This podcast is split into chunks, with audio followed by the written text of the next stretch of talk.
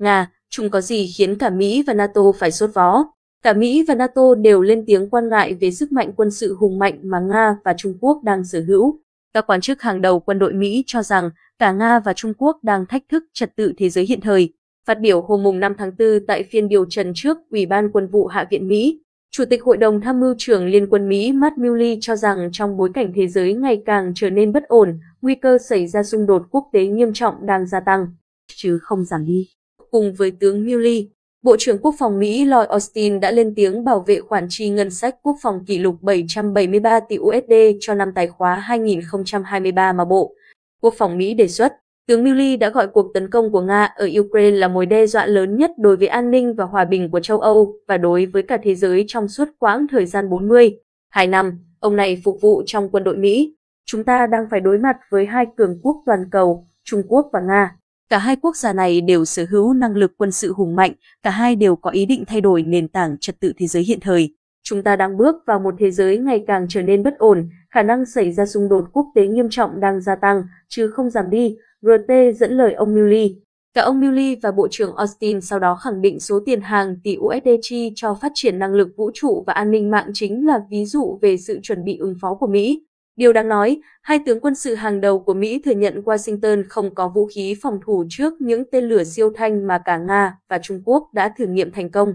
Song hai quan chức Mỹ khẳng định sự phát triển của hệ thống đánh chặn giai đoạn lượn, năng lực phòng thủ tên lửa tối tân có khả năng đánh chặn tên lửa siêu thanh, đang diễn ra nhanh chóng. Theo ông Milley, chỉ có sự hiện diện quyền lực cứng của Mỹ mới có thể ngăn chặn hoạt động quân sự của Nga ở Ukraine. Cũng theo ông Milley, có rất nhiều đồng minh của Mỹ ở châu Âu mà đặc biệt là các nước vùng Baltic hoặc Ba Lan hoặc Romania, họ rất, rất sẵn lòng để quân đội Mỹ hiện diện thường trực. Họ sẽ xây dựng các căn cứ, họ trả tiền cho những căn cứ này để chúng tôi luân chuyển quân tới. Sự hiện diện thường trực của quân đội mang lại hiệu quả. Nhưng thực tế, mỗi binh sĩ, thủy thủ, lính dù và lính thủy quân lục chiến không thể ở một chỗ suốt 2 đến 3 năm, ông Milley cho hay. Bên cạnh đó, Bộ trưởng Austin nhấn mạnh NATO vẫn đang tiến hành thảo luận về phương thức thúc đẩy sự hiện diện thường trực của quân đội Mỹ ở Đông Âu. Ngoài ra, ông Austin nói thêm Mỹ cần làm tốt hơn nữa đẩy mạnh quan hệ liên minh trong lĩnh vực vũ trụ và không gian mạng, chứ không chỉ chiếm ưu thế trên đất liền, trên biển và trên không. Cũng trong ngày 5 tháng 4, ba nhà lãnh đạo Mỹ, Anh và Australia đã cho công bố kế hoạch hợp tác phát triển các loại vũ khí hiện đại bao gồm tên lửa siêu thanh. Động thái của Liên minh AUKUS được cho là nhằm đối phó với Nga và Trung Quốc. Sau đó, ông Giang Jun, đại sứ Trung Quốc tại Liên Hợp Quốc, đã chỉ trích tuyên bố của AUKUS. Theo ông Giang, tuyên bố này nó có thể đẩy các khu vực khác trên thế giới vào một cuộc khủng hoảng như ở Ukraine. Theo khuôn khổ Liên minh AUKUS khi mới được thành lập, Mỹ và Anh sẽ hỗ trợ để trang bị tàu ngầm hạt nhân cho Hải quân Australia. Cụ thể, Australia sẽ sở hữu 8 tàu ngầm hạt nhân hiện đại để thực hiện những sứ mệnh tầm xa và tàng hình. Cho tới nay chỉ có 6 nước vận hành tàu ngầm hạt nhân trang bị vũ khí nguyên tử gồm Trung Quốc, Pháp, Ấn Độ, Nga, Mỹ và Anh. Nếu như dự án AUKUS thành công, Australia sẽ trở thành quốc gia đầu tiên trên thế giới sở hữu tàu ngầm hạt nhân nhưng không có vũ khí hạt nhân đi kèm. Còn theo Bloomberg, hôm mùng 4 tháng 4, Đô đốc Scarlett Richard, tư lệnh Bộ Chỉ huy Chiến lược Mỹ, nhận định hoạt động mở rộng đột phá của Trung Quốc trong kho hạt nhân chiến lược đồng nghĩa với việc Mỹ đang đối mặt với nguy cơ gia tăng nhanh chóng. Tuyên bố của ông Richard ám chỉ tới vụ thử nghiệm thiết bị lượn siêu thanh phóng từ tên lửa đạn đạo liên lục địa ICBM mà Trung Quốc tiến hành vào tháng 7 năm 2021. Theo đó, thiết bị siêu thanh của Trung Quốc đã bay được quãng đường 40.000 km trong hơn 100 phút. Đây là khoảng cách xa nhất và thời gian bay lâu nhất mà một hệ thống vũ khí tấn công mặt đất của một quốc gia có thể thực hiện cho tới thời điểm hiện tại, ông Richard khẳng định. Tư lệnh Bộ Chỉ huy Chiến lược Mỹ nhấn mạnh Washington có thể phải đối phó với cả hai đối thủ tiềm tàng sở hữu kho hạt nhân hiện đại và quy mô lớn là Nga và Trung Quốc. Trước đó, truyền thông Mỹ cho rằng kể từ giữa năm 2021, Bắc Kinh được cho đã xây hơn 100 silo chứa tên lửa ở một sa mạc nằm ở phía tây nước này.